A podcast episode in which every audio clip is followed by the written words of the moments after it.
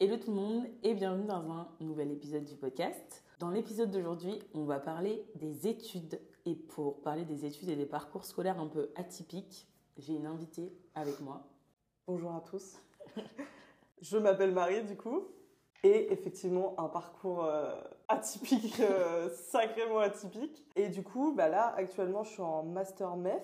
Pour arriver en Master MEF, ça a été euh, compliqué. On va peut-être faire, faire un peu une remise en, en contexte, En contexte. pour les gens qui qui ne connaissent pas. Avec Marie, on s'est rencontrés en terminale. Donc, on a passé notre bac ensemble il y a maintenant euh, un peu plus de 5 ans. Et nous sommes toutes les deux en master actuellement. Et franchement, il y a peu de profs, je pense, Ouais. qui auraient euh, Bah, peu de profs. sur nous. Et personnellement, peu de membres de ma famille. Et peu d'amis, finalement, qui, qui misaient sur nous. Est-ce que peut-être tu peux te présenter? J'ai 23 ans, enchantée. Et j'ai fait, mais je me présente à partir du lycée, du coup, j'ai fait euh, une seconde générale. Présente euh, même euh, toi ce que tu aimes faire, ce que tu n'aimes pas faire. Ce que j'aime faire, j'adore voyager. Et euh, lire. Et contrairement à Elia, je suis toujours sur Orléans. Et je ne Ah bougerai oui. pas d'Orléans, parce qu'on aime Orléans ici. C'est vrai que c'est important quand même de rappeler De rappeler que je ne bouge pas d'Orléans. Depuis, sur le euh, process de- des 5 ans et demi qui sont écoulés. Marie est toujours à Orléans où on a fait notre terminale ensemble. Euh, moi, je suis passée à Orléans, je suis passée à Tours, je suis redescendue Oh, dans le sud, Perpignan, enfer. d'où je viens. Je suis passée par Londres et maintenant je suis à Paris. Donc Ouais. euh, je pense que j'ai bougé pratiquement tous les ans euh, depuis que. Et moi, ça ne bougera pas. Le plus loin que j'ai fait, c'est Chartres. Et c'était pas un choix de ma part. Vraiment pas. On peut peut-être commencer avec euh, comment est-ce que tu te définirais en tant qu'élève à l'époque, euh, je sais pas, collège, lycée euh, En vrai, collège, quand je suis arrivée en 6 j'avais une grave bonne moyenne. Je me rappelle que même mes parents, ils étaient choqués, j'avais genre 16 de moyenne. Après, il y a eu un- une chute directe. En fait, j'avais des facilités, genre primaire et tout.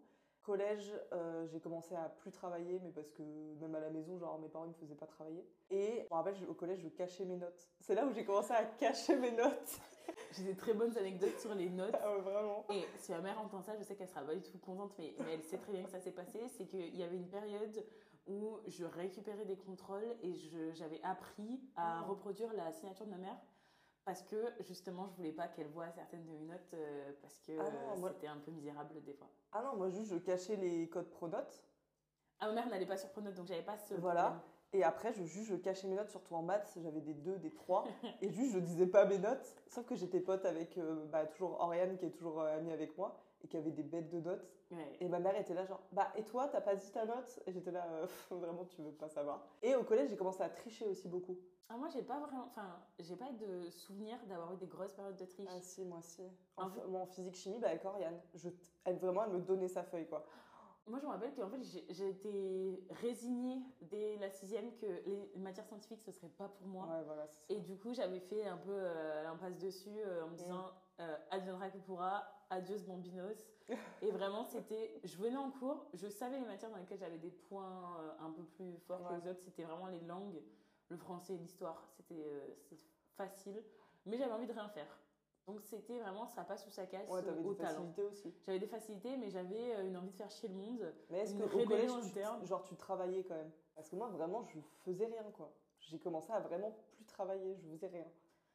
Je pense que au collège, j'arrive pas en fait à, sa- à savoir. Je pense que je bossais quand même parce Ouais. que, par exemple, je me rappelle l'histoire des arts, c'est un truc pour lequel j'ai énormément bossé parce que ça m'intéressait vraiment beaucoup. J'ai eu mon brevet avec mention également. Pourtant, euh, je me suis fait convoquer chez le principal à deux jours du début des épreuves. Mon prof d'histoire a décidé de faire une réunion au sommet entre le principal lui-même et ma mère et moi. Euh, donc vraiment un jour, je rentre chez moi euh, du collège, ma mère me dit on repart au collège. Ah, t'étais pas prévenu que. Non, et en fait on Oh, repart. Et mince. j- sur 4 ans de collège, et Dieu sais que j'en ai fait des conneries, je n'avais jamais été dans le bureau du principal. Ouais, CPE, oui, collé de 5 à 6, toutes les conneries qui étaient faisables au collège, je les ai faites. J'ai été collée, j'ai été. euh, Enfin, je faisais n'importe quoi en cours, euh, je me suis euh, virée de cours, enfin tout ce qui était faisable, je l'ai fait. Mais le principal, ça m'était jamais arrivé. C'est que j'étais cassos, mais pas à ce point-là. Enfin, j'étais pas cassos. J'aimais juste perturber le cours. Voilà, ouais, t'étais pas une euh, élève non plus. euh, J'étais pas une mauvaise Ouais. élève, j'étais une élève qui cassait les pieds au prof. Mais jamais chez le principal. Et là, on est à deux jours du brevet et je, me, rends- je rentre chez moi et vraiment, on fait demi-tour, on retourne au collège.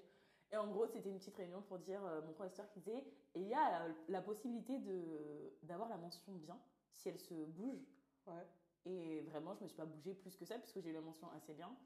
J'étais pas hyper loin de la mention bien, mais en vrai, ça m'empêche toujours pas de dormir à l'heure actuelle. Ouais, franchement, moi je suis même fière de ma mention assez bien. Puis brevet. brevet, hein. Franchement, après, on a connu le bac. Ouais. Et du coup, le brevet, la dernière ane- anecdote que j'ai dessus, c'est euh, on est à l'épreuve de maths. Je sais pas si tu te rappelles que à cette année-là, le- les maths c'était très dur. Oui. Et, et j'ai ma prof de maths qui arrive et qui dit Euh, Marie, je sais que tu vas pas y arriver, donc bah fais le maximum, mais ça va pas le faire.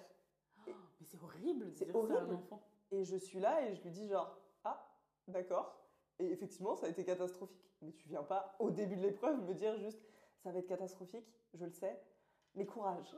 J'étais là. Horrible. Alors Horrible. que moi, ça a été l'inverse. C'est que j'étais nulle en maths, mais c'était un fait avéré. C'est-à-dire que c'est pas possible que moi et les maths, on s'entende et on forme quelque chose. Ça s'entend toujours pas. Et pourtant, le jour de l'épreuve, je suis devant ma copine maths et c'est comme une révélation où je suis genre, putain, c'est super simple. Vraiment, Ah j'ai ouais l'impression que cette botte de paille, parce que nous, on a passé le brevet en 2014 et en 2014, c'était l'épreuve de maths sur la botte de paille. Et il y avait une. C'était super compliqué, mais je sais pas pourquoi, moi, j'avais l'impression que, waouh, que tout se connectait à Bah, ce pas moment.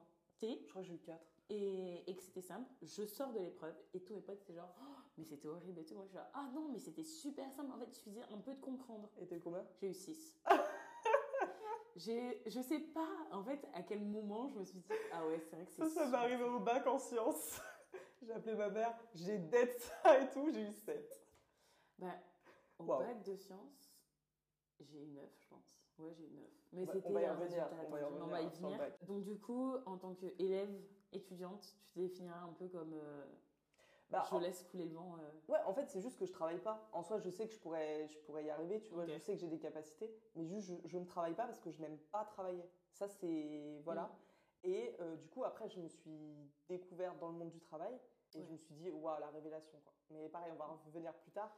Mais peut-être on va parler un peu euh, plus parcours parce qu'on s'est un peu éloigné du sujet. Bah, du coup, après, euh, moi, j'ai fait une seconde générale Ouais, moi qui a aussi. été catastrophique. On Pas a- de spécialité en seconde. Je crois pas, non. Moi j'avais danse. Ah non, non, moi j'avais pas de ça. Non, non, je prenais. Ah bah non, déjà que j'aimais pas aller au lycée, c'est pas prendre en plus des spécialités.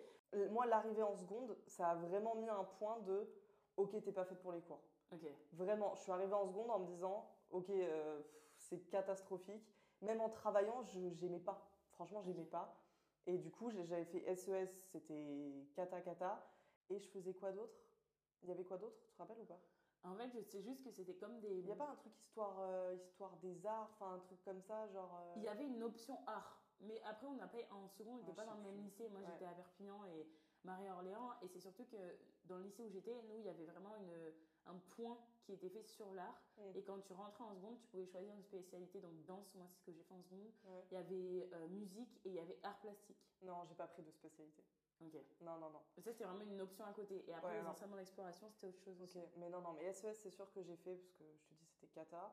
Et du coup, j'ai fait ma seconde générale, euh, voilà. Et c'est la première fois qu'à la fin de l'année, on, les profs et tout, on dit, on veut pas la faire passer euh, là où elle veut aller en littéraire. Ça, et les profs voulaient me mettre en fait en STMG. Et euh, mon frère avait fait STMG, hein, je critique pas du tout les STMG, je pense que mon a copain a fait STMG, STMG, euh, et je pense que ça sauve vraiment une scolarité Ouais. pour le coup. Sauf que bah, moi je voulais pas parce que je savais que c'était pas ça que je voulais faire. Après, est-ce que littéraire c'était la meilleure option? Je ne suis pas sûre non plus. Mais je voulais absolument pas aller en, en STMG. Et, en fait, ça m'a mis un coup de me dire Mm. Ah ouais, là ils sont en train de me. Enfin, ils sont vraiment en train de, te- de me dire euh, si tu ne bouges pas, tu, on ne te fait pas passer. Ouais. Et là, pour le coup, je remercie euh, Manon, pareil, parce que c'est elle qui m'avait défendu au conseil de classe et qui m'avait fait passer en littéraire. Alors moi j'avais demandé ES et L. L c'était toujours mon vœu 1, mais Ouais. ES en vœu 2 parce que j'adorais la SES. J'en avais trouvé ça super intéressant et c'est enfin tout ce qui est économie et tout, je m'y intéresse quand même en, en- personnellement euh, assez. Et du coup je me suis dit bon allez sur un malentendu ça passe, sachant qu'il y avait les maths et que c'était hors de question que je continue les maths. Moi, donc c'était vraiment les maths, en fait. hein. 2.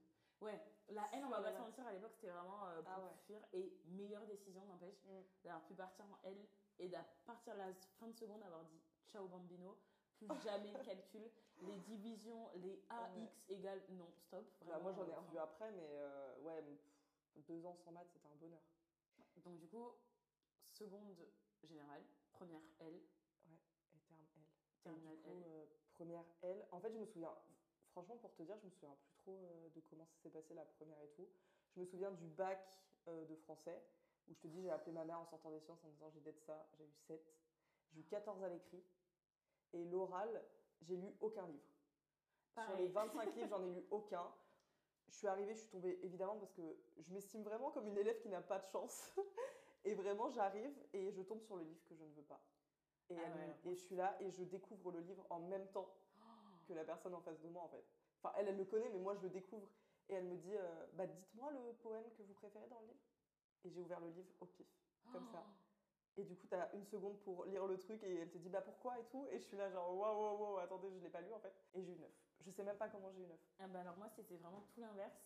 Du coup 9 en sciences, 9 à l'écrit de français. En même temps, je tiens à vous dire quand même, je suis arrivée en première. Notre prof de français était euh, limite en vacances toute l'année de seconde, donc euh, on avait eu vraiment peut-être 4 cours sur toute l'année. Donc on, arrivait C'est là où on peut lire les 25 livres là. Ouais. Et nous, Ouais. on arrivait en première, on ne savait pas faire une- une- une- un commentaire de texte, on ne savait pas faire une rédaction qui était demandée pour le bac. Et en vrai, en première, euh, je pense que c'est l'année où j'ai été le- la, la pire euh, à l'école. J'étais. euh, Enfin, c'était vraiment n'importe quoi. J'étais pas du tout concentrée, j'étais Ouais. pas du tout en phase avec ce qui se faisait et tout. Je dormais en français, clairement. Donc, premier, je me rappelle, c'est au- bac blanc que j'ai pris un petit coup de stress quand même. Oui, moi aussi, eu parce 4. que- J'ai confondu Voltaire et Verlaine. Ah. Et j'ai eu 4. et là, je me suis dit, waouh, tu peux pas partir avec des points de retard en fait. Ben, nous, c'était. euh, moi, j'avais un peu le stress, mais qui arrivait beaucoup plus tard pour les points de retard. J'étais Mm. là en mode euh, Ouais. tranquille, bambino. Tu as des points d'avance? J'ai eu 15 points d'avance, je crois, Ah, euh, la première année. Ah, ça va. Ça va. Après, bon, j'ai j'ai- j'ai des potes autour de moi. Genre, ma meilleure pote, euh, c'est une tête. Donc, Ouais, elle avait, je sais pas combien de points d'avance. Moi, j'étais genre, bon, 15, finalement, c'est pas tant que ça, mais ça va le faire. T'as Mais pas du de points de retard. J'arrive à mon bac à l'oral de français, sachant que du coup, on n'avait pas encore les notes à l'époque, mais que j'ai eu 9 à l'écrit de français, Mm. 9 en sciences et 15 au TPE. Euh, au TPE. Ah oui, il y avait Ouais, y avait TPE, TPE j'avais aussi. hein. 12, je crois. Et du coup, euh, j'arrive et vraiment le matin, je suis dans le couloir en train de prier toutes les larmes de mon corps, toutes les, toutes les ondes que je peux Mhm. amener autour de moi. Je suis genre, s'il vous plaît, faites que je tombe sur tout sauf de la poésie. Parce qu'en fait, je savais moi, que je c'était ça pas. aussi. C'était catastrophique. Tout sauf la poésie. Mm. Ah, poésie. Alors moi, j'étais genre, je peux me débrouiller avec tout. Je peux vraiment créer des, des, petites, créer des petits liens comme ça. Je Ouais. sais que je pourrais m'en sortir. Je sais que je peux, je peux broder un truc. Mais si je tombe sur la poésie, je sais que ça va pas le faire. Mm. Et en fait, je, je suis arrivée assez tôt pour calculer les gens qui étaient avant moi. Et du coup, dès qu'ils sortaient, je leur disais, vous êtes tombé sur quoi? Je faisais des calculs. Ok, lui, il a eu poésie, donc elle, elle a eu roman, donc vas-y, sur Mm. maintenue, ça passe. J'étais vraiment chaude de passer sur le roman parce que je crois qu'on avait fait euh, L'étranger de Camus. Ouais. Et donc, du coup, je le connaissais assez bien. C'était un livre que j'appréciais tout. Donc, j'étais oh, sûr. Attends, attends, je crois que c'était ce livre, mais je suis pas sûre. Mais en tout je cas, c'est un livre que j'avais bien ouais. aimé. Et je rentre et je me dis, euh, sachant qu'au bac blanc, à l'oral, j'étais tombée sur euh, du théâtre. Je crois que c'était Roméo et Juliette. Oui, c'était Roméo et Juliette. J'étais tombée sur l'avant-dernière scène. Et ça, c'est important de s'en rappeler. Avant-dernière scène, j'ai eu 14, j'avais pas révisé. Vraiment, c'était en freestyle. Donc je me suis dit, si je tombe sur du théâtre, je sais que je suis capable de sortir quelque chose. Je rentre dans la salle, elle me tend le sujet. Je tombe sur du théâtre. Roméo et Juliette, dernière scène. Et là. Et là, révélation. Ah non, mais t'as eu combien? J'ai eu 15 à l'oral. Ah ouais. J'ai eu 15 à l'oral et vraiment, euh, donc j'arrive devant elle. En fait, le seul truc, c'est que j'avais une pote qui passait euh, son oral pendant que moi je préparais ma feuille. Ouais. Et en fait, elle disait beaucoup de conneries. Et du coup, été tellement déconcentrée, j'essayais de faire des signes en mode mais meuf, c'est pas ça. Ouais. Et, et que du coup, ça me, j'arrivais pas à me concentrer sur mon papier. Donc je suis arrivée, j'avais juste un plan, Mhm. j'avais pas vraiment fait de rédaction et j'ai déballé. Et j'ai Ouais. déballé et j'ai appris avec les questions et tout. Et euh, je suis assez à l'aise à l'oral, donc c'était assez facile. C'était Moi, pareil en c'est terminale c'est ça aussi, hein. qui, qui me sauve euh, toutes mes années Ouais. post-bac après, c'était les, c'était les oraux en fait. Mm. Je suis beaucoup plus à l'aise à l'oral qu'à l'écrit. Parce que ça, c'est un truc aussi. Moi, j'arrive pas à mettre mes idées sur papier. Ouais. Je suis très très nulle pour, pour euh, dire ce que je pense sur papier. Donc Mm. en fait, à l'oral, j'arrive à voir si je dis des conneries ou pas, et donc à me rattraper sur certains trucs, tu vois. Alors, Ouais. je dis beaucoup de bourdes, hein, mais non, mais vraiment. Mais du coup, genre sur papier, j'arrive pas à dire les idées, et c'est pour ça que j'avais des notes, je pense, catastrophiques. Du coup, après, on arrive euh, en terminale. terme, ouais. Et là, franchement, en terminale, il n'y a pas beaucoup de matières que j'ai appréciées. Déjà parce que moi, je suis arrivée à Orléans, euh, je venais de vivre toute ma vie dans le sud. Ouais. Je connaissais personne, j'avais absolument pas voulu déménager et j'étais vraiment dans un état d'esprit de je compte me faire aucun pote cette année. Ouais. Genre vraiment, c'était je passe mon bac, je me recasse dans le sud, je vais à Montpellier, je vais à tout, je m'en fous, je repars. Donc du coup, c'était euh, vraiment juste je veux le bac. Je veux pas de potes, je veux pas euh, de bon moment, je veux juste passer le bac et repartir.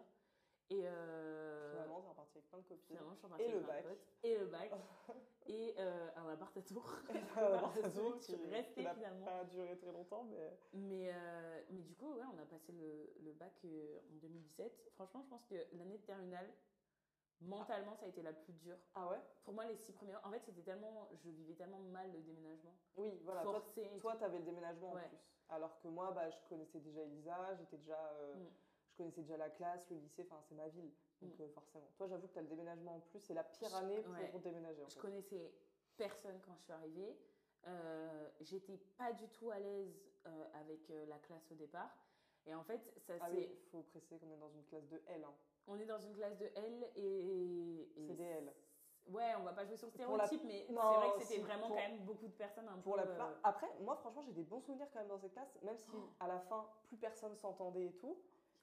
Je garde grave des bons souvenirs de la terminale aussi, tu vois. Bah, Pas moi, des je- cours, mais Ouais. genre les fous rires avec Melvin et tout. Je sais pas si tu Oui. te rappelles en histoire là où il avait dû sortir pendant le contrôle et on arrêtait- on n'arrivait pas à arrêter de rire. Genre, il y avait vrai. vraiment des bons souvenirs. Mais euh, Mais l'année terminale, en fait, c'était. Moi, je la, je la euh, coupe en deux périodes. Vraiment, les six premiers mois, c'était affreux. Les six mois qui ont suivi, vraiment de l'anniversaire d'Elisa où j'ai commencé à traîner avec vous Mm. jusqu'à la fin d'année. Là, c'était euh, c'était parti comme en 40. Et, euh, et après, les épreuves, franchement, euh, on va pas se mentir. J'étais dans des cafés, euh, chez des gens au bord des piscines pendant les 15 jours qui ont précédé le bac. Mm. Je pensais, à mon avis, que le bac c'était vraiment une option. Et, euh, et par miracle, je l'ai eu. du Nous l'avons eu. Non, non. Tu, tu es, t'as le rattrapage? Nous au l'avons rattrapage. eu. J'avais 13 points de retard. Ça va. T'as Bah, quand même réussi à l'avoir, ouais. Ouais, Mm. mais histoire, j'ai gardé le 7 parce Ouais. que j'ai confondu les sujets. Et par contre, littérature, je suis passée de 7 à 16 Et ça, quand même. parce que c'était un oral. Ouais. Et du coup, bah, j'ai réussi. euh, Mais je me rappelle, hein, je suis sortie d'histoire, je pleurais, j'avais appelé ma mère aussi. Mm. Je lui dis, bah, je l'aurais pas, enfin, et tout. Bah, déjà, de base, je pensais pas l'avoir, le bac. Ouais. En fait, déjà, de base, je pensais même pas l'avoir euh, et tout. Mais euh, franchement, ça a été. ouais, ça a été. Et, et ça nous amène du coup à la première année d'études sup. Ouais. Donc, euh, petit rappel, euh, APB, c'était pas APB, c'était la première année de Parcoursup. Non, on a eu la dernière année d'APB. Ouais. Et euh, personnellement, j'avais mis vœux à 95%, c'était des vœux sur Paris, c'était des BTS communication. Mais déjà, on peut peut-être dire, c'était quoi notre projet surtout? Ah oui, projet de, projet de vie. Enfin, moi, je sais que j'avais vraiment un plan sur euh, mes 5 ans post-bac. Je savais à quoi allait ressembler ma vie Ouais. sur les 5 prochaines années. C'était un truc que je savais depuis le collège et euh, duquel j'avais pas vraiment dérivé. Donc, j'étais en mode persuadée que Mm. je passais mon bac, je partais sur Paris pour faire mes études sup. Je pensais commencer par un BTS com ou une licence infocom Mm. et prendre peut-être euh, un an de, de break et partir un an à l'étranger. Euh, Je pensais faire philo-père aux États-Unis, revenir prendre mon master et euh, après euh, commencer à bosser. Ouais. Ça s'est pas du tout passé comme ça, vraiment spoiler. Et bah moi aussi, je... ça s'est pas du tout passé comme prévu. Moi, c'était, euh, je voulais être professeur des écoles de base depuis le, depuis je pense la seconde première, et j'avais mis qu'un seul vœu, c'était lettres modernes euh, à la fac d'Orléans, C'est vrai. où j'ai été acceptée parce que de toute façon à la fac tout le monde est accepté, hein, clairement.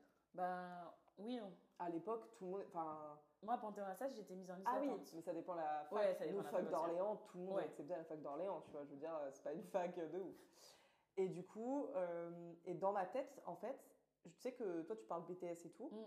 Moi, je j'avais limite jamais entendu parler des BTS, des licences pro, de l'alternance et tout. Alors moi, j'avais fait les portes vertes, j'étais à Tours pour aller voir le J'avais DUT rien journalisme. fait de tout ça. Parce que dans ma tête, c'était, écoute, tu as eu un parcours classique, basique, Ouais. et tu vas continuer sur ton parcours classique, basique, tu vas faire tes 3 ans de licence, tes 2 ans de master, et basta. Ouais. Et Et c'est comme ça. Moi, je pas me rappelle comme ça. juste que mon projet final, parce que du coup, je savais pas dit ce que je voulais faire, mais de base, depuis que j'ai 13 ans, je veux euh, être comme dans le Diable s'habille en Prada. Voilà, je Ouais. veux. Euh, c'est dans la communication, la c'est dans la com, euh, voilà. mais de base, c'était mon rêve, c'était vraiment d'être journaliste, de bosser euh, dans Mm. un gros magazine de mode ou en tout cas genre au Times, vraiment, je voyais très grand. Et c'était vraiment mon, mon objectif et il n'y avait Mm. aucune personne qui pouvait se mettre en travers de ça. Et vraiment, c'est quelque chose que j'ai gardé, je pense, jusqu'à il y a 2-3 ans où j'ai vu que c'était Ouais. pas pour moi, mais c'était l'objectif de base, c'était totalement ça. Et c'est ce qui s'est passé, c'est parce que j'ai fait toutes les portes ouvertes, des DUT de journalisme, Ouais. ici et ça. Et moi, j'ai jamais fait ça. C'est ça qui est fou. Ah ouais, moi j'étais trop. En fait, moi j'étais absolument là-dedans et j'avais hâte en fait de Ouais, commencer cette partie de YouTube. Donc tout ce qui était renseignement, je pouvais, je prenais. Je faisais Ah des portes ouvertes, euh, je me- j'envoyais des mails, tout, tout, tout. j'ai Mais en fait, moi, c'était tellement, bah, tu vas rentrer en licence et puis ça va être euh, bah, comme là, tu vois, comme le Ouais. lycée, comme le collège, tu vas faire tes trucs, tu vas passer ric-rac et tout, et puis, euh, puis voilà. Mais j'ai fait aucune porte ouverte et je te dis, je ne connaissais même pas l'alternance, les BTS, les formations, les trucs Mm. et tout. L'alternance, après, à notre. Enfin, moi, je trouve que en, sur les 5 ans qui sont écoulés, je trouve que l'alternance, elle a pris beaucoup, beaucoup plus de place Plus de depuis place. le Covid. Ouais, Parce qu'à l'époque, déjà, je sais que moi, les grosses écoles euh, dans lesquelles euh, je voulais potentiellement aller, je n'y suis pas allée pour la simple et bonne raison qu'il était impossible de faire l'alternance dès la première année. ouais. Et que c'était en gros, tu lâches euh, 10K Mm. pour rentrer. Je suis genre, bah, excusez-moi, mais euh, je suis pas. Et, euh, et autour de nous, pour le coup, on est toutes allées à la fac, en fait, je crois. Le truc, c'est que moi, je sais, à l'époque, du coup, j'ai été refusée de tous les BTS que j'avais demandé à Paris. Mm. En même temps, on m'avait dit, vraiment, à d'y croire, euh, tu demandes un BTS, 30 places à Paris. Ouais. Il y a genre 10 000 personnes qui demandent le même BTS que toi, oublie. Ouais. Sachant que mon dossier était un peu mieux en terminale que les autres années, mais c'était toujours Mais pas, euh, pas fou par rapport à des gens qui vont demander. euh, Et du coup, j'ai- j'étais, moi, plus partie vraiment dans le style, je faisais un DUT, etc. Et comme ça, au bout de deux ans, je posais un peu le truc et je, j'avais le temps, tu vois, de reprendre une respiration et de revoir, revoir vers quoi je partais. Mm. Et du coup, c'était pas du tout ce qui s'est passé, puisque j'ai eu aucun de mes BTS communication à Paris. J'étais en liste d'attente pour Panthéon-Assas pour la licence Infocom, et ça, c'était Je crois vraiment. que c'est dur de rentrer euh, au Panthéon. au Enfin, pas au Panthéon, au mais. Panthéon, euh, ouais, c'est un peu. euh, C'est un peu compliqué, je crois qu'il faut que tu sois un peu une star, genre. non, mais apportez-moi ça, je crois que c'est dur, non, rentrer C'est très dur et, euh, et je sais pas par quel miracle. Enfin, après, c'était pas en droit, moi, mais c'était en Ouais. du coup, info- information communication. Alors, je sais pas quel miracle j'étais en liste d'attente, sauf que je me suis pris une méga douille, puisque oui. euh, je suis partie à Tours pour. euh, je devais poser mon dossier administratif à Tours, et la deadline, c'était vraiment euh, mi-juillet, je crois. Et moi, je partais tout le mois d'août en vadrouille dans le sud, donc j'étais obligée de le déposer. Et le jour où je vais pour le déposer, la dame me dit Vous pouvez m'imprimer votre attestation APB Donc je disais Ok, Ouais. sauf que je n'en ai pas. Donc je comprends pas pourquoi je l'ai pas. Et du coup, elle me force à me connecter à ma session sur son ordinateur. Donc c'est Ouais. quand même quelqu'un de l'administration de la fac de Tours. hein. Et euh, au moment où elle voit mon dossier, elle me dit Ah, mais euh, il faut que vous annuliez votre vœu à Panthéon-Assas de suite. Et Sans réflexion. Ouais, et en fait, en euh, l'espace de 3 secondes, je me retrouve à devoir à être forcée vraiment d'annuler pour pouvoir déposer mon dossier à Ça, Tours. c'est fou. hein. Et en fait, je suis pas partie à Panthéon-Assas pour ça.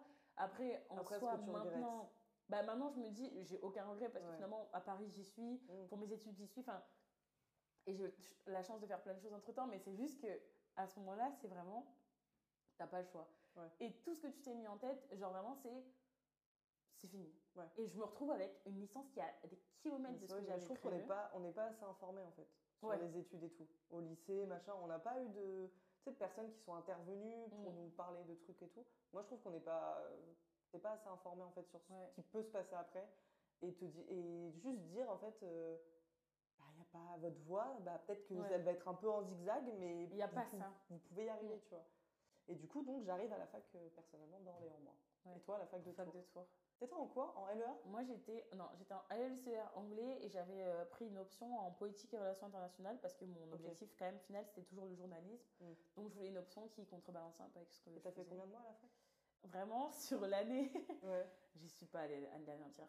L'année de fac, ça a été, je pense, mentalement, l'année où j'ai eu le plus de mal, Moi, ça a été vraiment. Très dur. C'était Ouais. euh, déjà, moi qui étais super contente de partir de chez moi, d'avoir mon propre appart et tout, je rentrais toutes les semaines. Ouais. Et je me rappelle vraiment, j'étais, soit j'étais, euh, je rentrais le week-end, euh, voir ma famille ici à Orléans, je venais vous voir, Ouais. ou alors vous descendiez. Enfin, c'était vraiment, j'étais jamais toute seule. Je Sur les- supportais pas ouais. d'être toute seule. Sur les études, ça a été très compliqué cette année-là. Ouais. En fait, je suis rentrée en octobre. en- Enfin, je- fait ma pré-rentrée en septembre. Mm. J'ai galéré à trouver un appart déjà. J'ai fait ma pré-rentrée en septembre. En octobre, je savais que ça me plaisait pas. En octobre, je savais que je continuerais pas là-dedans. Vraiment, Mm. j'étais, euh, c'était sûr, c'était déjà acté dans ma tête. euh, Mm. Je faisais un an de figuration, quoi. Ouais. Et j'avais juste le stress parce que j'avais la bourse et qu'il fallait que je valide. J'ai pas validé ma première année. Moi, je me rappelle, donc très mauvais, très mauvais début d'année. Et euh, j'arrive donc en lettres modernes. Pareil, je pense que instantanément, je me suis dit, qu'est-ce que tu fous là, quoi? Mm. Mais vraiment. Déjà, les gens et tout. euh, moi, je suis beaucoup Ah moins ouais. sociable que toi déjà, donc je parlais très peu aux gens et tout. Ouais. Et je me suis dit, euh, ouais, qu'est-ce que tu fous là et tout? Mais en fait, dans ma tête, je me disais, mais t'es obligé parce que si tu veux être professeur des écoles, en fait, tu, tu Ouais. dois faire ça, tu vois. Et franchement, ouais, mauvaise ambiance aussi, hein. très mauvaise ambiance. Et moi, je crois qu'au début, j'y allais beaucoup. Après, pareil, j'ai commencé à, à plus y aller, les CM, les TD. J'ai passé les premiers partiels quand même, où j'avais 8 de moyenne. J'ai été déf, euh, def sur la- Défaillante, ouais. sur, la deuxi- sur les deuxièmes parce que bah, de toute façon j'ai arrêté la fac. Ouais. Et je me rappelle, j'ai eu une discussion avec euh, Julie à l'époque. Euh, Elle est venue à la maison et elle m'a dit, mais Marie, parce qu'elle aussi était partie à la fac et elle avait euh, arrêté, et elle m'a dit, mais Marie, fais un BTS en alternance, je suis en BTS MUC, fais comme moi, tu vois. Et elle, elle, par contre, pour le coup, Julie est vraiment une bosseuse, et elle avait trouvé une alternance dans l'année comme ça, Ouais. euh, très rapidement et tout, donc elle avait enchaîné avec le BTS MUC direct. Et en fait, euh, bah, franchement, son discours, il était hyper euh, encourageant et tout, sauf que j'avais très très peur de mon père, pour le Mm. coup, toujours aujourd'hui, hein, où je me mets une pression par rapport à mon père qui est énorme, Mm. où j'avais juste pas envie de le décevoir, tu vois. Ouais. Et je me rappelle, je descends et je lui dis, je pense que je vais arrêter la fac. Parce que bon, ma mère, elle s'en foutait, tu vois. Je fais, je pense que je vais arrêter la fac et tout, et il me dit, Hmm. juste ça, genre, Hmm. Le pire truc. Et du coup, euh, je pense qu'il y croyait pas trop. Mm. Et en fait, euh, il était hors de question que je travaille pas ou que je fasse rien. Et du coup, j'étais allée m'inscrire en intérim. Et j'avais travaillé, Ouais, j'avais commencé à travailler au Leclerc Drive. Ouais. Et je me rappellerai toute ma vie que je lui envoie un message pour lui dire. Et il me dit, euh, franchement, j'ai vraiment peur que tu rates ta vie, toi. Un truc comme ça. Ça, c'est dur, c'est un truc. euh, C'est très très dur. ouais. Parce qu'en fait, t'es, genre, tu déçois limite la seule personne. Mais. La personne qui croit Ouais. automatiquement en toi, tu qui vois. croit en toi, Ouais. tu vois. Et du coup, j'étais là, genre, waouh. Sachant que du coup, on est deux chez moi, Mm. mon frère et moi, et mon frère est, est pompier de Paris. Donc, Mm. il n'a pas fait de grandes études, mais, Mais il a un, il a un métier. Ouais. Et en fait, je pense que mes parents voulaient pas forcément que je fasse de grandes études, mais juste, trouve, euh, trouve-toi un métier, trouve ta voie, tu vois. Et du coup, il m'envoie ça et tout, et je me rappelle, j'ai fondu en larmes. Mm. Et du coup, bah après, euh, j'ai commencé le Claire Drive et tout. Je me rappelle, je me suis fait virer. Enfin, c'était c'était folklorique. Et du coup, après, je devais trouver une alternance. Et pareil, hein, par contre, j'étais vraiment pas bien parce que je me disais, euh, Putain, en fait, là, tu rentres dans le monde du, du travail, là, direct, où tu as deux ans, où bah, toi, tu vas plus avoir de vacances. Tu, vas, Ah ouais, plus, tu vas juste travailler, en fait. Ouais. Tu, par rapport à tout le monde, là, autour de Ouais. moi, je commence vraiment à travailler. Et euh, en fait, ça a été deux ans en BTS qui ont été genre trop bien. Après, il y a eu le Covid et tout, mais je me, je me suis retrouvée avec des gens que j'ai kiffé de ouf. On était quatre euh, dans la classe et tout, franchement trop bien. Euh, les cours, ça me plaisait de fou. Ouais. On faisait des oraux, beaucoup, beaucoup, beaucoup d'oraux. Et puis l'alternance se passait trop bien et je kiffais travailler en fait. Ouais. Juste. euh, Par contre, si c'était à refaire, je ferais pas un BTS MUC. Ouais. À- à- là maintenant, en réfléchissant, en fait, je pense que j'ai fait le BTS MUC parce que Julie faisait un BTS MUC et que je me suis dit, euh, oh, pff, elle a l'air de kiffer, on va faire pareil, tu vois. Je me suis vraiment pas Mm. penchée sur les autres. Et là, à refaire, je ferais pas. Je pense que je ferais soit un BTS communication, un truc comme Mm. ça. Mais c'est- ça a été deux, deux belles années quand même, tu vois. Ouais. Bah, moi, pendant cette même période, du coup, on, on est sur euh, deuxième année de fac. Mhm. Pour le coup, euh, niveau parents, enfin, moi, j'avais que ma mère à- à- qui me tournait, mais j'ai eu extrêmement, et, et à l'heure actuelle, vraiment, c'est quelque chose pour lequel je suis très reconnaissante, c'est que ma mère a toujours été OK, qu'importe la voie Ouais. que je prenais. Après, je pense aussi que Et ça, c'est hyper important. en rapport avec mon caractère Ouais. pour moi il n'y avait pas d'option de me reposer euh, après je pense que c'est un truc qu'on a en commun on est vraiment très bosseuse Ouais. et il n'y a pas cette idée de ben, je me repose sur mes parents et euh, vas-y j'attends six mois Je euh, pense que que quelque chose me tombe mon, dessus mon père vois. avait un peu peur de ça aussi. Je pense Ouais. qu'il avait peur de se dire putain, mais en fait, elle va rien faire à la maison, elle va, Mm. tu vois. Alors que non, pas du tout. Je, je, je, je sais que je vais travailler, même si je Mm. fais pas un truc, euh, voilà, je vais travailler, je vais faire quelque chose. mais moi je pense que ma mère c'est- quand, en vrai quand j'ai expliqué à ma mère ça me plaît pas les cours Mm. j'allais partir à l'étranger vraiment Je c'était me rappelle de ça quand tu. c'était ouais. ça et j'ai eu limite Mais euh, t'étais pas stressée à l'époque quand même de lui dire euh, je vais partir à Londres? J'étais stressée parce que c'était. En fait, c'était pas le fait que de, de lui dire, c'est juste. Déjà, le fait que ça mettait ça totalement en, en perspective, et c'était plus juste une idée dans ma tête, mais ça Ouais. allait se réaliser potentiellement. Mm. Et c'était surtout, ben, moi, au fond de moi, j'ai l'impression que j'allais décevoir. Ouais. Alors que vraiment, là, pour le coup, la réponse de ma mère était, tu penses que tu dois faire ça, vraiment, fonce. Et puis, euh, j'ai de la chance, ma mère a repris ses études à 38 ans. Ouais. Donc, ce qu'elle m'a toujours dit, c'est euh, si tu dois reprendre tes études plus tard, tu reprendras tes études plus tard. Mm. Et, et c'est quelque chose qui a servi, parce que ben, du coup, j'ai repris mes études euh, un moment, mais c'était vraiment OK, donc je peux partir et vraiment en paix avec moi-même, parce que Ouais, je fait, sais que la, personne. mère, ouais, c'est ça. Ouais, je sais que la, la personne qui est vraiment au, au- Mm. au plus haut, enfin, dans mon estime, tu vois, me valide. Et donc c'était vraiment, et pour le coup, c'est plus au niveau des potes, où j'en ai qui n'ont pas forcément compris ou qui Ah n'ont ouais pas forcément validé. Ouais. Qui me disaient, oh, mais tu vas pas partir là en première année, t'as même pas validé ta première année. Enfin, Ouais. c'est un peu euh, fou de partir. euh, Moi, je me rappelle plus trop ce que j'avais pensé quand tu m'as dit que tu partirais à Londres. Bah, en vrai, du trop groupe, euh, tout le monde était assez, ouais, tout le monde était assez content. Bah, en fait, au niveau de toi, je parle que euh, mon avis Ouais. par rapport à toi et tes études. J'ai toujours su que tu te débrouillerais en fait. Ouais. Que même, que même si tu n'avais pas d'études, tu- t'es débrouillarde. Mm. Donc euh, j'ai toujours dit, je pense que Elia, elle s'en sortira dans tous les cas Mm. en fait. Donc, deuxième année d'études sup, si on, on suit le- Ouais. le, cours, euh, je, suis à, je suis à Londres. Mm. Je passe l'année à Londres, meilleure année de ma vie, toujours à ce jour, vraiment, c'est indétrônable pour Ouais. l'instant. Euh, je kiffe ma vie, je me coupe vachement de la France. Mm. Vraiment, euh, je donne peu de nouvelles à Ouais, mes... t'es pas trop revenu, hein Non, je suis revenue, euh, revenu à Noël, non? je suis revenue à Noël, je suis Ouais. descendue dans le sud. J'ai fait euh, la semaine de Noël, euh, du coup, avec, mes, avec ma famille. Mm. Et après, je suis descendue deux jours à, à, à Perpignan Ouais. et j'ai repris l'avion, je suis repartie à Londres. Pendant l'année à Londres, vraiment, c'était une, une année où j'ai très vite compris que je voulais absolument que ce soit ben, pour moi. Ouais. Et il y avait vraiment euh, rien qui euh, devait se mettre en travers de ça, mais j'en reparlerai dans un autre épisode de vraiment cette année qui a été euh, vraiment, je pense, un, un très gros marqueur, moi, pour Ça a moi. été un tournant, quoi. vraiment. Ouais, et du coup, je rentre en France donc, au bout d'un an, donc en juin 2019. Euh, donc tout le monde est en train de finir, techniquement, si on reste dans cet ordre vraiment de basique, pratiquement tout le monde finit sa deuxième année de- d'études sup, ou en tout cas repique la première, mais tout le monde est dans les études autour de moi. Mm. Euh, moi, je rentre à un moment où j'ai regardé aucune école pendant un an. J'avais été prise en BTS communication à distance avec le CNED. Je l'avais refusé quand euh, je suis arrivée à Londres en me disant en fait j'ai vraiment envie de prendre une année de pause et on verra en rentrant. Ouais. Donc je rentre, j'ai aucune perspective. C'est-à-dire que j'ai rien au niveau école. Je sais pas ce que je fais, je sais, je sais pas. Finalement, je rentre, euh, je chope euh, un job d'été dans un camping euh, vraiment euh, la semaine qui suit euh, mon retour. Marie est passée au camping, c'était vraiment un camping. Le pire week-end de ma vie, je crois. Horrible. C'était chaotique, mais une très bonne expérience. J'ai rencontré des gens trop cool et tout, euh, trop Ouais. bien. Trop cool. Et euh, à la fin de l'été, donc j'avais postulé pendant l'été pour un service civique en communication, enfin en rapport avec la communication, et j'ai été prise.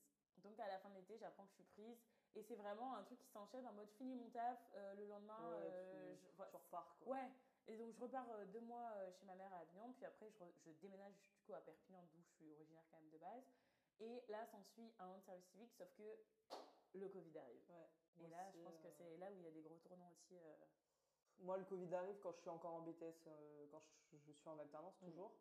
Euh, moi, ça m'a juste niqué un voyage avec mon père à Miami, donc voilà. Mais par contre, je sais pas comment toi tu l'as vécu le confinement, parce que moi j'étais dans une maison avec ma famille, et Mm. du coup, enfin juste avec mon, mon père, j'allais chez ma mère et tout. Et en fait, je l'ai super bien vécu le premier Moi, j'ai trop bien vécu. le. Voilà. Et je, en fait, c'est là, le- c'est un autre sujet, mais le confinement, je sais que voilà, moi, je peux pas me plaindre parce que Mm. je suis dans une grande maison, il y a un jardin. Chez ma mère, à l'époque, euh, il y avait un jardin aussi. euh, J'étais très Mm. bien. Euh, moi, j'ai un très très bon souvenir du premier confinement. Ah, et c'est hein. surtout que très rapidement, on me dit, euh, bah en fait, tu as ton BTS. Ah oui. En fait, on me dit, tu passeras pas ton BTS, ça sera sur euh, tes notes de l'année. Et j'avais une, une bonne moyenne quand même, 12-13, tu vois. Donc en fait, j'avais mon BTS. Donc en fait, j'étais euh, en vacances pendant deux mois, quoi. Bon, en vacances euh, chez moi, mais en vacances quand même, quoi. Alors que moi, c'était vraiment. J'ai commencé le service civique du coup en novembre et euh, jusque jusqu'en mars. En fait, j'aimais beaucoup le rythme que j'avais parce que Mm. j'étais. ben, du coup, j'avais été membre du service, enfin, du collège des volontaires du service civique au niveau national, ce qui faisait que je montais souvent à Paris euh, dans le cadre euh, de mon service civique. Ce que je faisais à leurs clients me plaisait beaucoup. Euh, c'était vraiment un peu plus axé communication du coup de Ouais. l'asso pour laquelle je bossais. c'est là où tu travailles avec les enfants? Non? Après Ça, ça. c'est après Ouais. Ah, ok. Mais, euh, mais du coup, c'était euh, beaucoup de, de photos, mais il y avait plein d'événements Ouais, où il y avait des enfants, etc. C'était trop cool, l'ambiance était vraiment super et euh, on me laissait un peu quand même laisser libre cours à ce qui passait Ouais. dans ma tête, donc c'était assez cool. Et vraiment, le Covid arrive euh, où je rentre justement d'un week-end à Paris euh, pour euh, les... non, de ma semaine d'anniversaire, que j'avais passé entre Paris, Avignon et Ah, je Perpignan. Et du coup, j'étais montée à Paris pour les 10 ans de service civique, genre vraiment une semaine avant le confinement. Je suis en face de Jean-Michel Blanquer et du coup, ancien ministre de L'éducation. Loin de me dire que euh, au bout de 5 jours plus tard, je serai enfermée. Je rentre le dimanche soir, le mardi, le confinement commence. Ouais. Et euh, du coup, mon service civique, en fait, c'est vraiment euh, un peu euh, fini en, en ça, quoi. Ouais, ouais. C'est-à-dire que bah, j'avais pas vraiment de tâches, il y avait rien qui se passait, donc rien sur lequel je pouvais communiquer Ah non, aussi. du coup, toi, t'as bien vécu le confinement ou Moi, j'ai super bien vécu le Ah oui, confinement. toi aussi, tu l'as Ouais. super bien vécu. Ok. J'étais chez moi, euh, j'étais en coloc à l'époque, et du coup, on était quatre colocs, mais on était que deux pendant le confinement. Et on n'était pas du tout sur euh, les, les pieds de l'une de l'autre. Enfin, ouais. on était chacune dans nos chambres. Euh, franchement, on avait un peu euh, de, enfin, nos rythmes de quoi, vie et ouais. tout. Des fois, on se retrouvait pour manger, etc. Mais j'ai trop bien vécu ce confinement. Euh, bon, à part le 1 km, mais euh, des fois, j'allais courir. Enfin, c'était super. Et du coup, on est arrivé en mai. C'était super. Ah non, mais moi, j'ai vraiment une bonne adoré. ambiance. et on est arrivé en, en- en fin, plutôt fin avril. euh, J'avais postulé à l'Institut d'engagement, qui est un institut euh, qui a été créé en fait pour récompenser un peu les volontaires de service civique, euh, des, des personnes qui ont été bénévoles, etc. Des jeunes en tout cas, et ils ont plusieurs parcours. Et un parcours, c'était reprise d'études. Et donc, du coup, je postule, je suis acceptée et euh, je postule à travers leur parcours. Mais ça, c'est important aussi, hein, de dire qu'en fait, toi, tu as été accepté dans plein de choses, Ouais, sans avoir de diplôme ou sans avoir Ouais, forcément. euh, en fait, juste avec les expériences euh, que tu t'es faites. Ouais, voilà, c'est des, des à côté qui ont, qui été méga bénéfiques. Donc aussi, finalement, en euh, fait, même les formations et les, les, les diplômes, en fait, tu peux être accepté sans ça. Quoi. Ouais, bah là du coup c'était vraiment tout un peu dans la quantité civique. Et du coup avec eux je postule à, alors, au groupe de l'EFAP, mais pour l'école de journalisme qui est je crois l'ESJ. L'entretien se passe super bien. J'ai pas de- encore en tête d'être journaliste. J'ai encore en tête d'être journaliste. Je passe aussi en même temps un concours pour l'école de journalisme de Montpellier. Et Mhm. vraiment, j'arrive devant ma feuille et je me dis, je veux pas faire ça. Mhm. Et c'est vraiment, je regarde les questions que, auxquelles je dois Ouais. répondre et je me dis, je ne veux pas faire ça. C'est pas du tout Ouais, euh, le- ce que je veux faire, ça me, ça me plaît pas. Et donc, c'est un peu ce, ce gros stress qui arrive. J'avais passé l'entretien pour le SJ, j'ai pas encore de réponse. Et finalement, on me renvoie un mail quelques semaines plus tard en me disant, finalement, on a bien aimé votre candidature, mais on va pas la retenir parce que à cause du Covid, on réduit le nombre d'effectifs qu'on prend, donc on ne vous prend pas. Et donc là, point d'interrogation. Qu'est-ce Ouais. qui se passe? Donc, grâce à l'endroit où j'ai fait service civique, je trouve un job d'été euh, en colo. Mhm. Du coup, le rythme est trop bien. Et cet été-là, c'était vraiment un super été parce que du coup, on était avec euh, bah, tout mon groupe de potes de Perpignan. Mhm. Tout le monde était euh, bah, chez leurs parents à cause du, du confinement, etc. Ouais.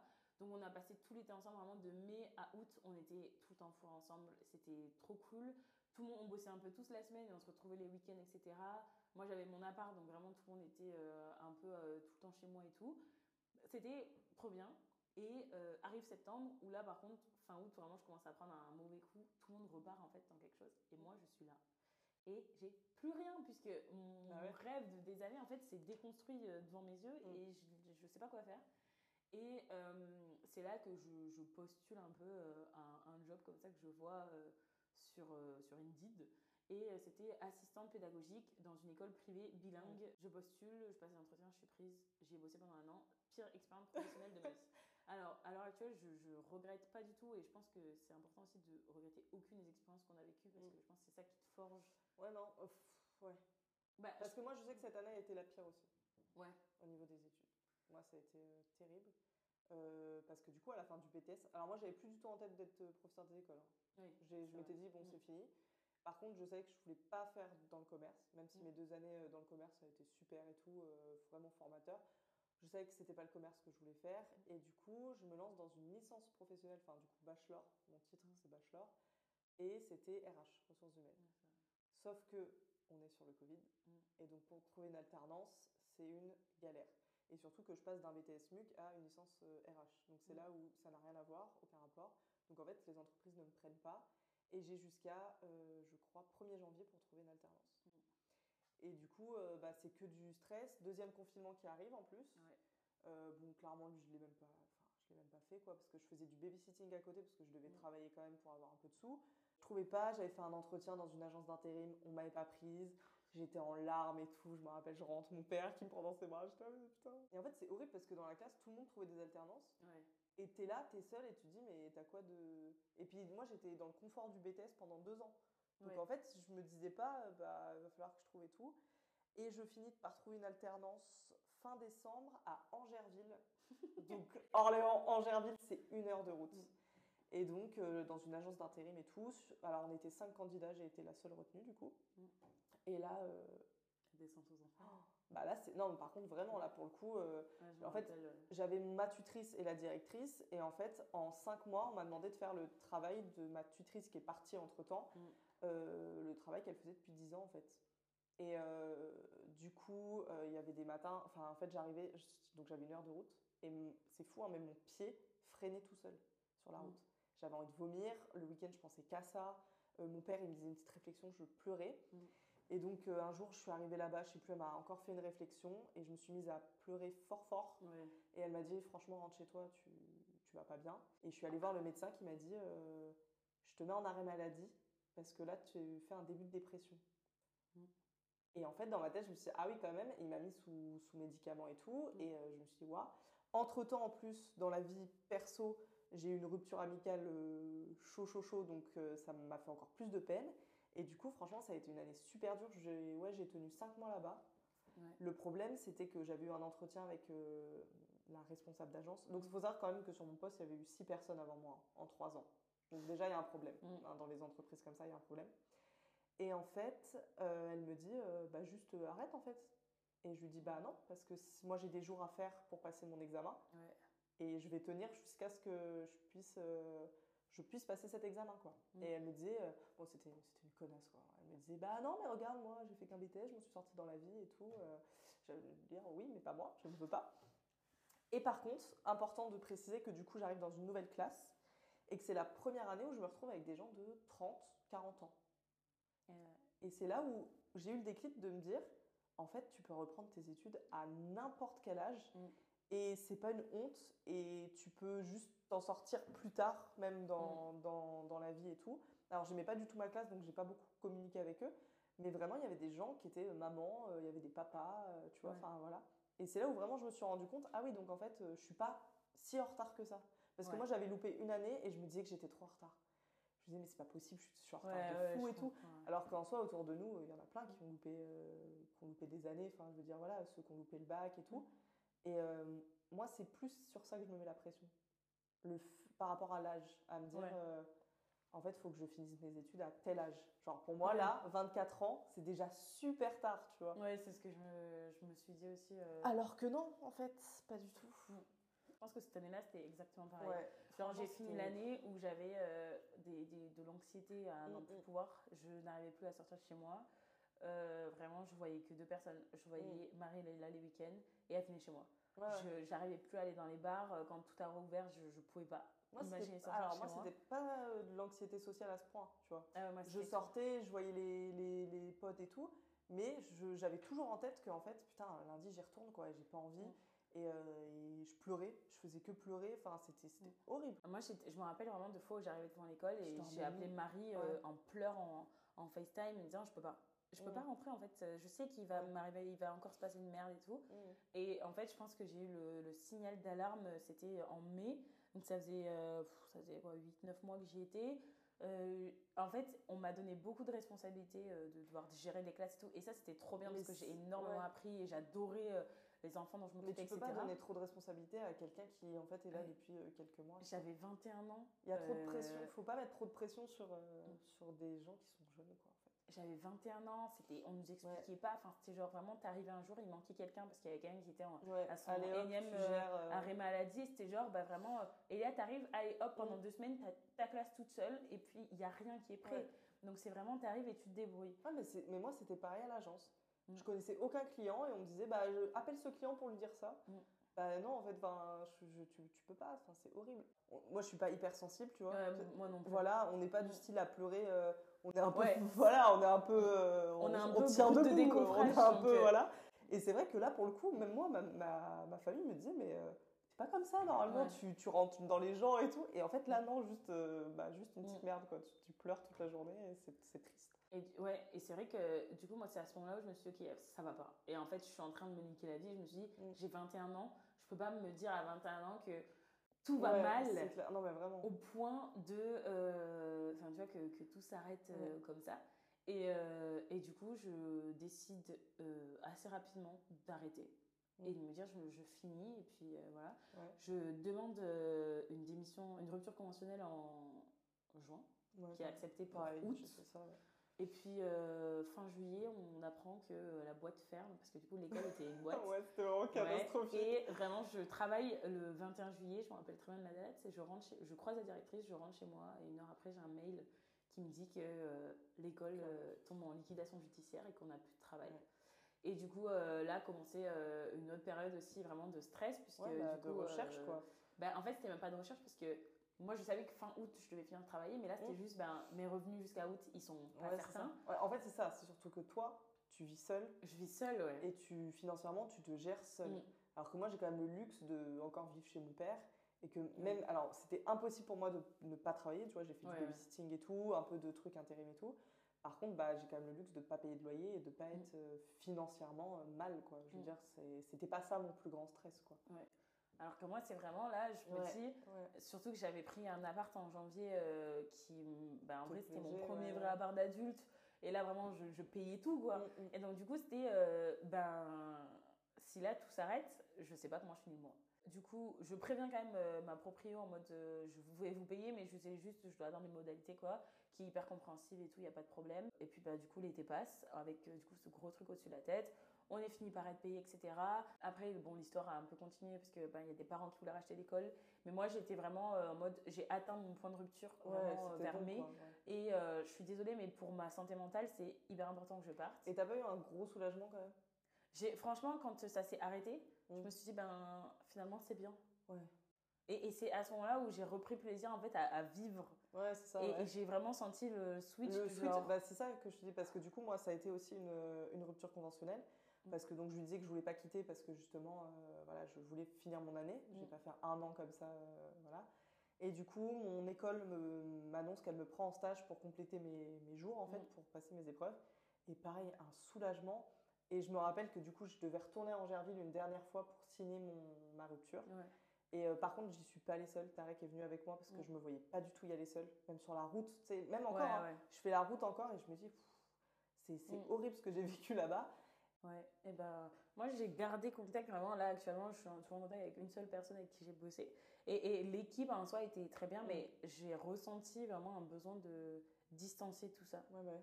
de, de vraiment beaucoup et euh, et ce qui est très drôle c'est que tout le monde a fait un peu une reconversion de toutes les personnes avec qui j'ai bossé. Elles bossent dans des trucs complètement différents maintenant et c'est ça qui est très drôle.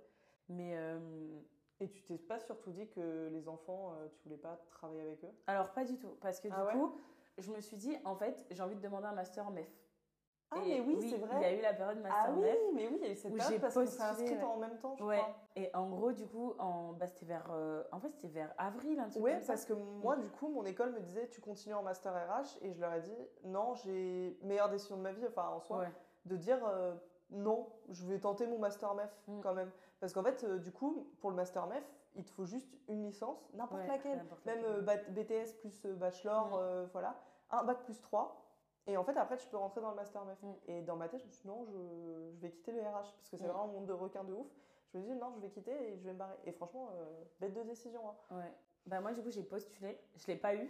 Et vraiment, euh, la, la j'avais postulé, postulé juste à Perpire. Ah oui, mais du coup, t'avais pas de bac plus 3 Non. Oui. Mais du coup, je demandais une VAE. Et en gros, euh, elle m'a un peu rayonné quand même, Mm. La directrice euh, de, de l'UFR, en me disant euh, bah, c'est mignon, hein, mais euh, non. Bah non, en fait. Bah, vraiment, euh, non. Et, oui, bah oui, c'est vrai qu'il y a eu cette période master MEF. Et du coup, moi, j'avais, bah, du coup, je sortais de un an d'expérience à l'école. Mm. Euh, j'avais bossé beaucoup avec les enfants et tout pendant les étés, mais c'était bah, pas Ouais. suffisant. Et, euh, et du coup, bah, arrive la fin de l'été où du coup, j'ai pas le master, j'ai toujours pas de plan, enfin, point Ouais. Je me dis, ok, vraiment, je brainstorm avec moi-même. je lâche. une petite réunion. Ouais.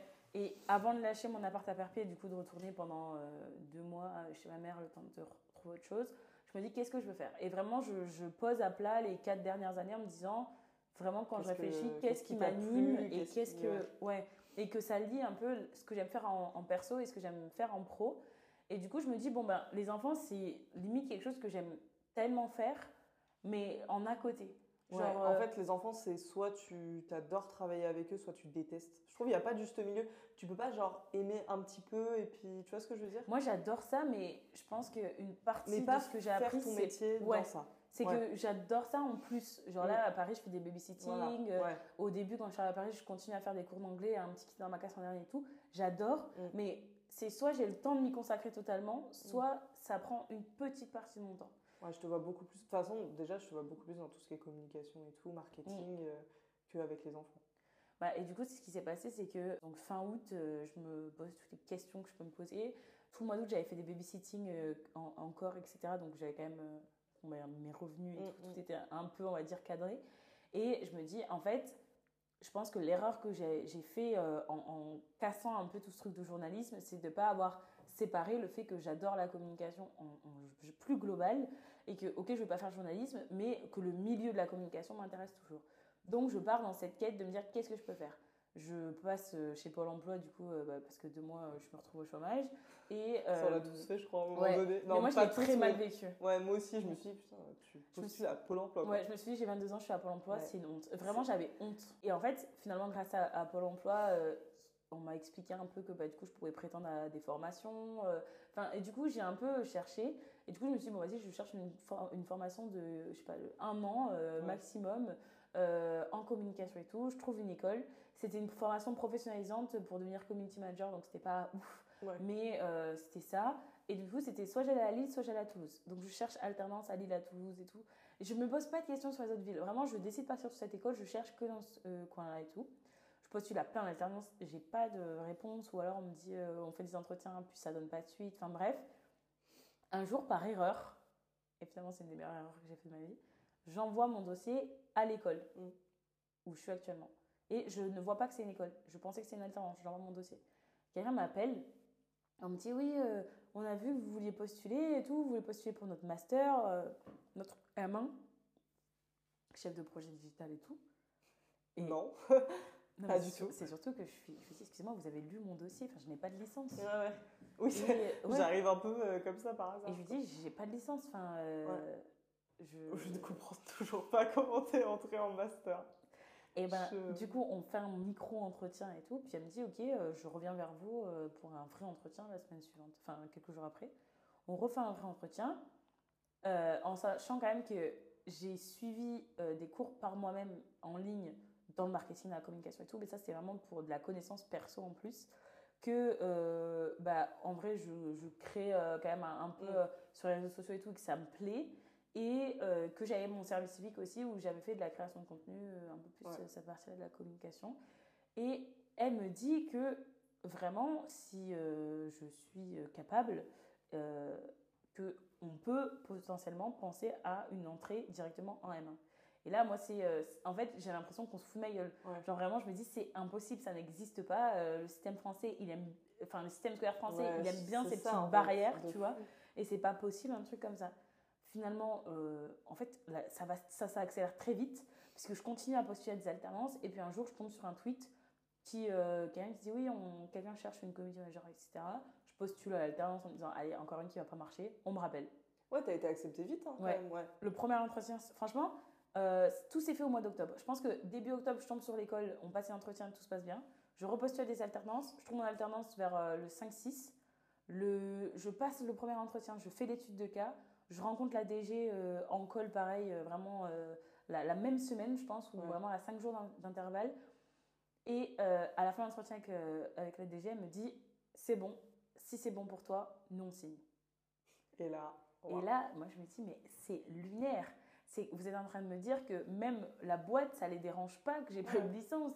Et genre, ça ne dérange personne. et en fait, je me dis, attends, donc il y a quelqu'un qui déjà prend en compte le fait que j'ai pas rien foutu pendant les Ouais. dernières années, tu vois, et que j'ai une valeur ajoutée. Ouais, c'est clair. Mais ça me paraît lunaire. Et tu vois, mm. genre, les gens autour de moi ils me disent, c'est pas possible, Ouais. ça n'a pas, pas de sens. Et en fait, Mais en j'ai- fait, quand tu... c'est vraiment la phrase quand tu veux, tu peux.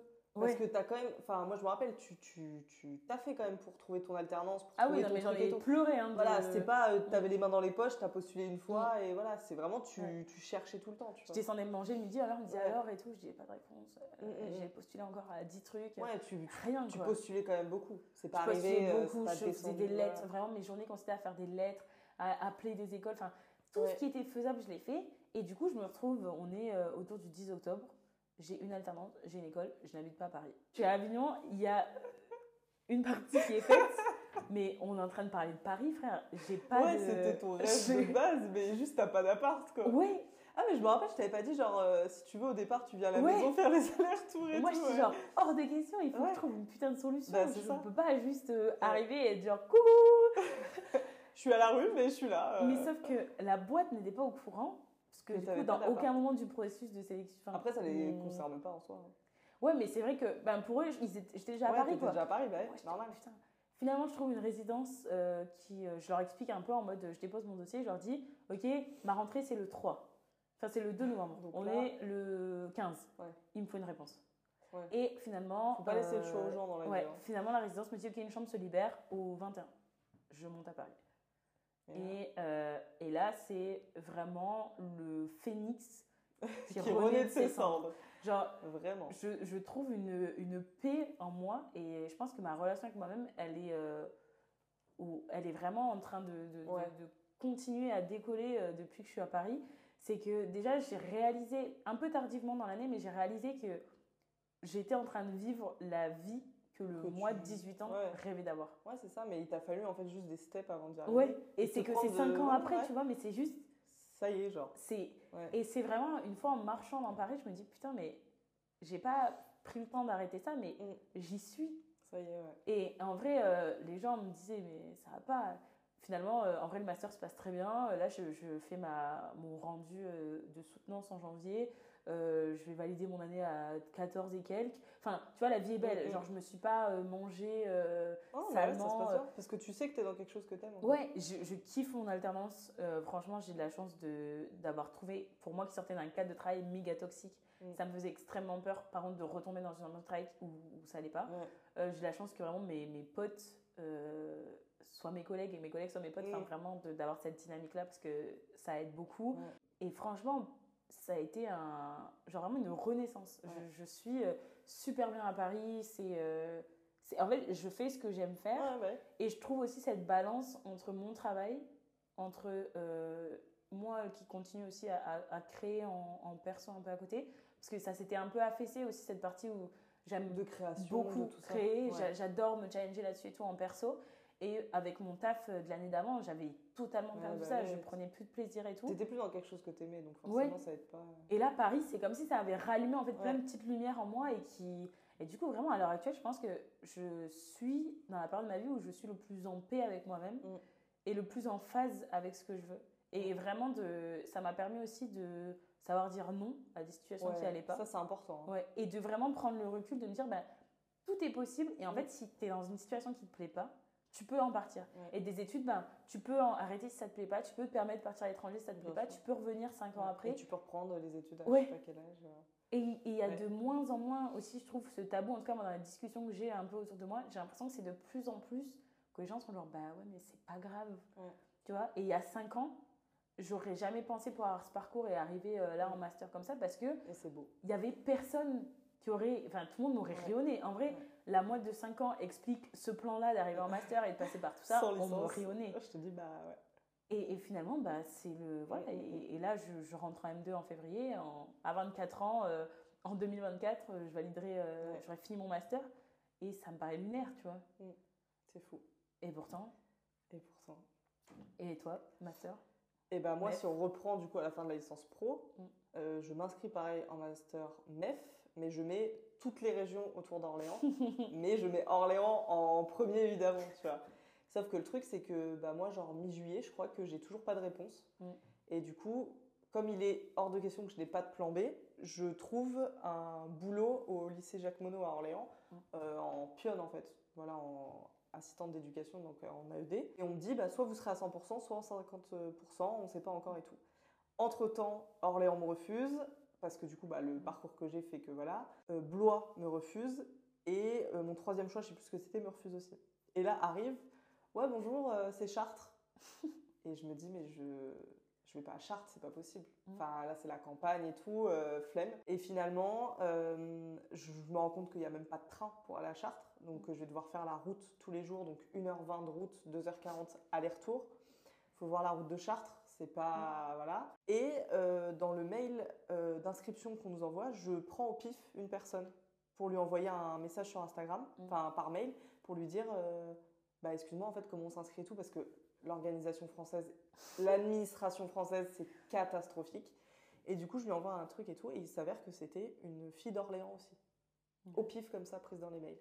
Et elle m'explique et tout, bref. Et on commence à faire du covoiturage, du coup, sur Chartres. Donc, on, on est quatre. Laura, Nomaïma et moi, et Sema et moi. Et en fait, ça a été une année, genre, où c'était fatigant, parce que du Mhm. coup, je faisais les allers-retours à Chartres. On se, on se levait à 5 heures pour être encore à 8 heures. Euh, moi, j'avais le taf à côté, plus les stages, plus tout ça. On en a une qui a arrêté en cours de route. Moi, par contre, j'ai eu beaucoup de remises en question hein, sur Mm. cette première année, euh, à me demander si je voulais vraiment faire ça et tout, parce que, bah, en fait, tu mets quelqu'un qui n'aime pas l'école Mm. et tu la refous à la fac euh, trois ans après. Et en fait, moi, rester concentrée pendant trois heures en cours, c'est super compliqué, tu vois. Je, je- à un moment donné, je m'ennuie. Et du coup, j'adorais les stages, mais par contre, je n'aimais pas les cours. Ouais. Et en plus, t'es à Chartres, euh, pareil, la promo, euh, c'était toujours pas ça. Bon, ça, c'est un peu moi le problème aussi, mais voilà. Et du coup, euh, heureusement qu'il y avait Omaima et Sema pour le coup, et que voilà.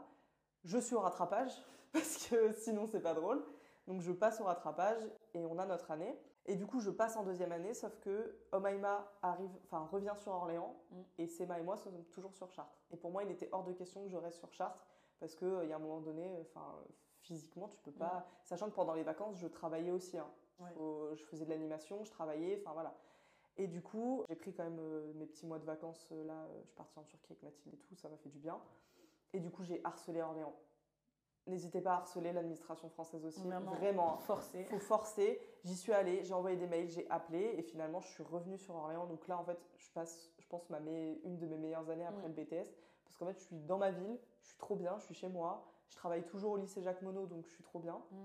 Et, euh, et surtout que cette année encore, en fait, je me rends compte qu'il y en a qui reprennent encore des. Tu sais, Ouais. encore des mamans et tout, qui reprennent leurs études. Mm. Et vraiment, cette année, je prends conscience parce que du coup, je passe le concours normalement cette année. Mm. Et du coup, le, mon master. Je pense que j'aurai le master, je pense pas le concours. Mais en fait, là, euh, en début d'année, je me mets trop, trop de pression, je pense, par rapport au concours. Et je me suis rendu compte que c'était pas une fatalité. Que Ouais. en fait, euh, tu peux faire plein de trucs dans ta vie en fait euh, Mm. à côté, et que finalement, euh, le concours. euh, faut- En fait, je pense qu'il faut pas s'arrêter sur une idée. Ouais. Si tu t'arrêtes sur une idée et que tu es buté sur ton idée, tu vois pas ce qu'il y a autour et tout, Mm. et que du coup, c'est- pas bon en fait de, de faire ça. Et là, je suis, je suis vraiment dans un mood, ok, je vais réviser le concours, je vais le passer. Si je l'ai pas, je l'ai pas, et c'est pas grave en fait. Tu Ouais. vois en fait, c'est pas une- vraiment pas une fatalité, et, tu, et si dans quelques années tu, voudras, tu veux repasser un autre concours, Mm. bah, tu repasseras un autre concours, tu vois, mais tu as ton master en fait en poche, c'est c'est ça le Mm. plus important. Et du coup, euh, même si du coup, euh, par contre, moi j'ai déjà eu des réflexions de, euh, mais en fait le master, tout le monde a un master aujourd'hui, donc. Et je suis là genre, non mais vous vous rendez pas compte que pour des gens qui n'aiment pas l'école et tout, avoir un master c'est fou, enfin, c'est. Ouais. ah, T'es bac plus 5 alors que de base, toi et moi, on n'était pas Mm. censé être bac plus 5, tu vois.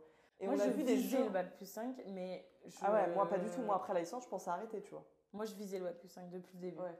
Mais en fait, c'est juste que je l'ai perdu de vue, tu vois, leur première, deuxième Ouais. année euh, post-bac. Ouais, ouais. euh, j'étais genre, vas-y, j'oublie. Et autour de moi, j'ai des gens qui sont. Enfin, je, je pense que. Je, je vois pas comment ça pourrait pas être le cas, mais autour de moi, j'ai des personnes qui sont que des bosseurs, bosseuses. Mm. Je n'ai pas une personne autour de moi qui, je trouve. On en avait reparlé, ça et, ouais. Et, et c'est quelque chose que je trouve très important et c'est Mm. dans les valeurs aussi que je porte et que j'ai besoin d'avoir dans les personnes qui m'entourent. Et justement, du coup, je travaille avec des, des ados qui ont 17-18 ans qui passent leur bac cette année. Mm. Et il y en a énormément, et franchement, c'est alarmant. Alors, déjà, il y en a énormément qui, par rapport à leurs parents, ne veulent pas décevoir et font Ouais. des filières qui ne les intéressent pas. Et c'est super triste. Et d'un autre côté, il y en a beaucoup qui me disent euh, Mais en fait, j'ai peur après le bac de ne de, pas trouver ma voie et tout. Et je leur parle de mon expérience en leur disant C'est pas grave. Même Ouais. si tu te loupes 2, 3, 4 fois, à un moment donné, tu, tu- si tu vraiment tu bosses pour avoir ce que tu veux, Tu- tu, tu vas y arriver en fait. Et il y en- par contre, moi, ça me fait vraiment de peine parce qu'il y en a beaucoup, beaucoup. euh, mais encore une fois, parce qu'il n'y a pas assez de formation ou il n'y a Mm. pas assez de personnes qui viennent vraiment dans les écoles, dans les lycées, pour parler de leur expérience et pour se dire euh, c'est pas grave en fait. Mm. Vous pouvez reprendre des études quand vous voulez, vous n'êtes pas obligé, vous pouvez partir voyager, vous pouvez. euh, Je pense qu'il y, a un- il y a un twist qui est en train de se faire aussi au niveau de l'enseignement en France. Par exemple, avec la montée, en, la montée de l'apprentissage Mm. et des, aussi des aides qui sont faites autour pour justement ça devienne euh, un peu plus euh, courant. Et je pense qu'il y a aussi quelque chose qui est hyper important, en tout cas une leçon euh, peut-être de, de ces dernières années, c'est que la personne qui va réaliser tout ça, dans tous les cas, c'est nous-mêmes. C'est toi. Ouais, je pense que vraiment la morale, c'est. euh, je pense que chacun a sa Ouais, voix et que c'est vraiment propre à soi-même. Et que c'est si tu t'écoutes pas, tu peux te prendre des murs. Mm. Mais tu peux te prendre des murs aussi euh, en écoutant les autres. Mais c'est juste que En fait, tu c'est ça qui va te. tu vas te prendre des murs dans tous les cas. Ouais. À un moment donné, la vie, enfin, désolé, hein, ça fait un peu philo- philosophique, mais la vie, elle n'est pas toute rose et tu vas te Mm. prendre des murs dans tous les cas, et surtout dans les études, en Mm. fait. Alors, il y en a, ça se passe très bien, mais au bout de 5 ans d'études, ils se rendent compte que, Ouais. que en fait c'est Mm. pas ce qu'ils veulent faire et c'est tu vois et moi il y en a plein hein, qui ont des bacs plus 5 mais en fait qui se sont rendus compte que c'est pas ça c'est pas ce qu'ils aiment c'est pas ce qu'ils veulent faire peux aussi te dire, bah, pendant 10 ans, tu vas vivre cette vie, ouais. et puis un jour, tu te réveilles, c'est plus ça, bah, c'est pas grave, tu tu recommences. Donc vraiment, les études que tu fais maintenant, elles définissent pas qui tu vas être dans 10 ans, elles définissent pas qui tu vas être dans 20 ans, ça définit pas euh, qui va t'aimer, qui va pas t'aimer dans la vie. Enfin, ça impacte à petite échelle. Ouais. Des fois, ça peut être un impact énorme, tu vois. Mais euh, il y a des gens qui vont passer euh, 10 ans d'études et qui vont se rendre compte qu'ils veulent pas être médecin. c'est ça Genre, euh, ah non mais c'est complètement ça et pas écouter la vie des autres même tes potes ouais mais tu vas pas faire ça on s'en ouais, fout franchement on s'en fout c'est pas tes en- potes qui vont te faire vivre hein. c'est vrai. Pour moi, si t'es en paix avec toi-même et en paix avec tes choix, vraiment le soir tu te couches, t'es genre, ok. Ouais. Et même si tu doutes, il y a une partie de toi qui doit vraiment être en, en paix et tu sens euh, que, que ce que tu fais c'est bon. Et si c'est bah, si c'est ça, c'est ça. Si c'est pas ça, c'est pas grave. Il y a... il y aura d'autres choses hein. Ouais, voilà. Je pense que on a fait le tour là hein. je pense que c'est une bonne conclusion. ouais, on va aller Merci. manger euh, on va aller manger des bonnes pâtes. tu veux des pâtes? Euh, bah, merci d'être venu sur le podcast. bah merci à toi hâte de l'écouter Eh bien, pas hâte de le monter parce qu'il dure 1h29 pour l'instant. Ça va être rappelles quand tu m'as dit faut qu'il dure 30 minutes littéralement Ce sera peut-être plusieurs épisodes. Mais en tout cas, euh, merci d'avoir écouté ce podcast. Et puis, je vous dis à bientôt pour euh, le prochain épisode. Ciao ciao